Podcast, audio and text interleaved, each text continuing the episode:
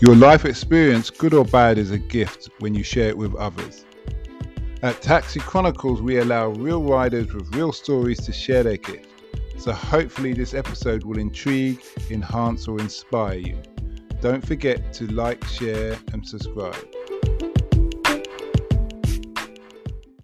Morning, morning, morning. Yes, we're back with another rider, another episode. Today, we are honored to have a lovely lady. Sally's her name, of course, and she's going to educate us about the world of trading and, well, let her explain. so nice to have you here today, Sally. So tell us what you do and what motivated you to get into that industry. So I work in algorithmic trading, uh, also known as electronic trading. Um, and what motivated me to get into the industry is I liked coding and I liked finance and I wanted to put it in together in something uh, in a job. And then I um, came across algorithmic trading, and it's perfect match of the two. It's super fast paced and uh, very topical and on trend in the in the finance world at the moment. Is it stressful? Yeah, definitely. It can be really stressful. There can be times where, you know, you, there's a, a lot of money on the line on the on an algorithm. So if it goes wrong, then it can go wrong very badly and can go wrong very quickly. How do you manage that stress? Um, I think I cope quite well under pressure and under under a lot of stress. Um, just about being calm, being confident in what you're doing, making you know confident decisions, and not getting too het up when it it all goes wrong and you, and you mess up. Okay. Oh, so you are allowed. It's not like hire hire and fire. You've made a mistake. You're gone. No, like everyone messes up okay. all the time. You have, a bad day and the boss just says take a break. Exactly. Okay, so that's good. That's that's, that's really good. What would you? Furthermore, actually, can you explain what you do? Can you explain briefly to me? But I'm sure the listeners would are more than intrigued to hear. Okay, so um, so like in this case, uh, an algorithm is used to buy um, like equities securities. So That's like shares in a company. Um, and there are several different types of algorithms depending on what you want to get out of that trade. So you can make it follow a benchmark. It's called something like a standard one is called a VWAP, which is a volume weighted average price. Mm-hmm. So that trades specific amount of volume um, throughout the day based on previous trends. Um, so yeah, I can sometimes I'm doing some of the coding, sometimes I'm kind of troubleshooting when it goes wrong. Uh, sometimes I'm just talking to different teams about you know what our algorithms could do eventually and where they want that to go and where what their clients want out of that sounds like what you do put has put quite a few bankers out of a job. Um, I'd say people are just pivoting. Like it doesn't mean that. Not in a bad way. Yeah. I no love for them. Go on, go on. I mean, it's created lots of new jobs, and it's created a kind of a gap in the industry for people who are more technically minded. But you know, there is still completely. It's it's very valid doing like the old school type of trading, uh, which is called high touch. Um, and that's its own industry in its own right. And lots of people value that for the client relationships and, and kind of other aspects that goes along with it. In the way of clients that you have, do you find that there's like the old school clients who would like the traditional and the new school clients who are big on this are believing in the technology side? Yeah, definitely. Uh, lots of the big clients have kind of two different departments, you would say, who, who use both sides. Um, but there's a lot of new clients who are called like quant hedge funds, and they are solely trading through algorithms as opposed to any kind of high touch trading. Personally, which do you think is more more reliable? More reliable, I'd probably still say algorithmic trading because it's based on mathematics, it's based on statistics, it's based on you know data, and I think in my head that is more reliable. It's not based on someone's thoughts and feelings and hunches about hmm. about the market. It's like a sure thing.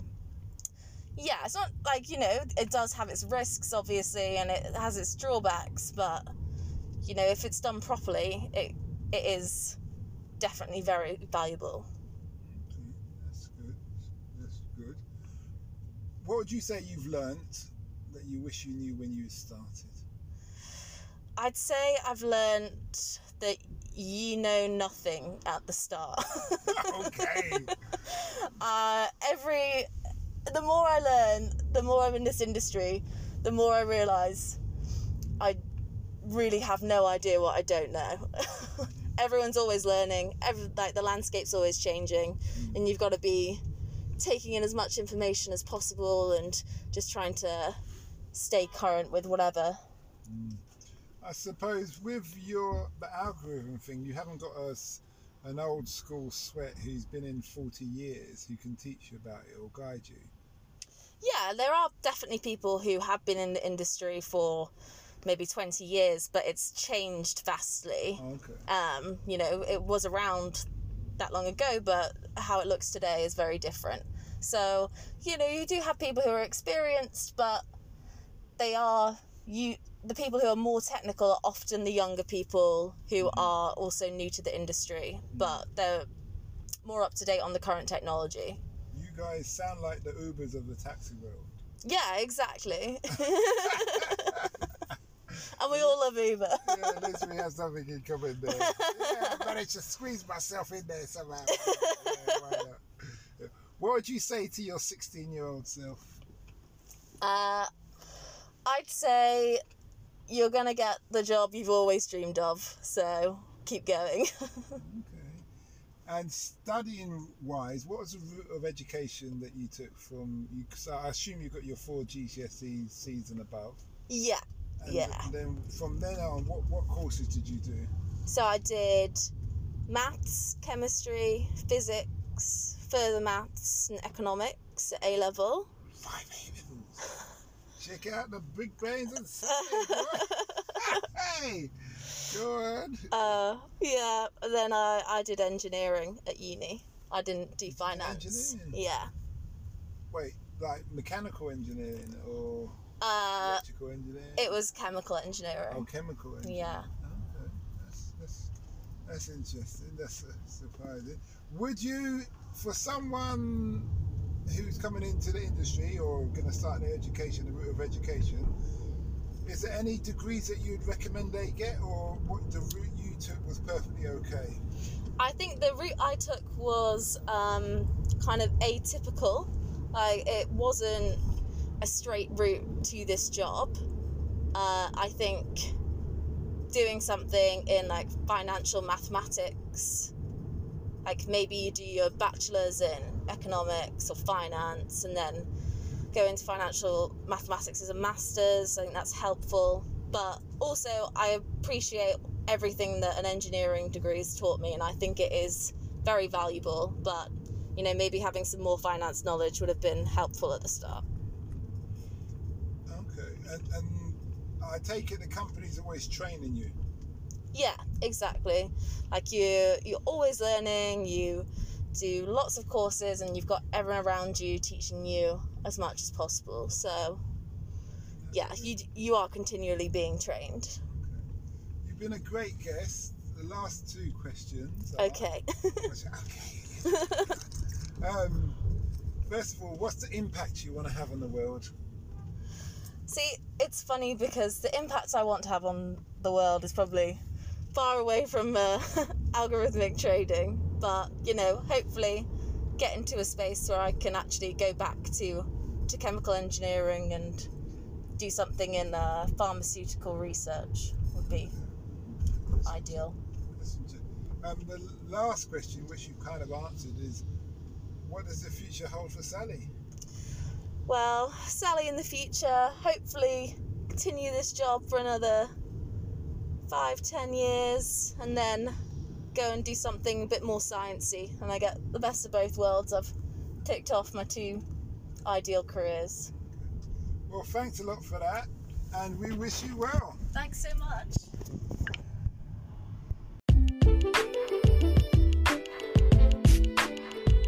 We hope you like that Taxi Chronicles interview don't forget to share and subscribe to get the latest episode. Ever considered investing in the continent with the fastest growing economies and population on Earth? The same continent that holds 30% of the world's known natural resources. Listen to our sister podcast, Africa Investor Stories, where you hear real investors with real stories from around the world share their experience of investing in Africa. We post Monday and Thursday at 10 a.m. British Standard Time.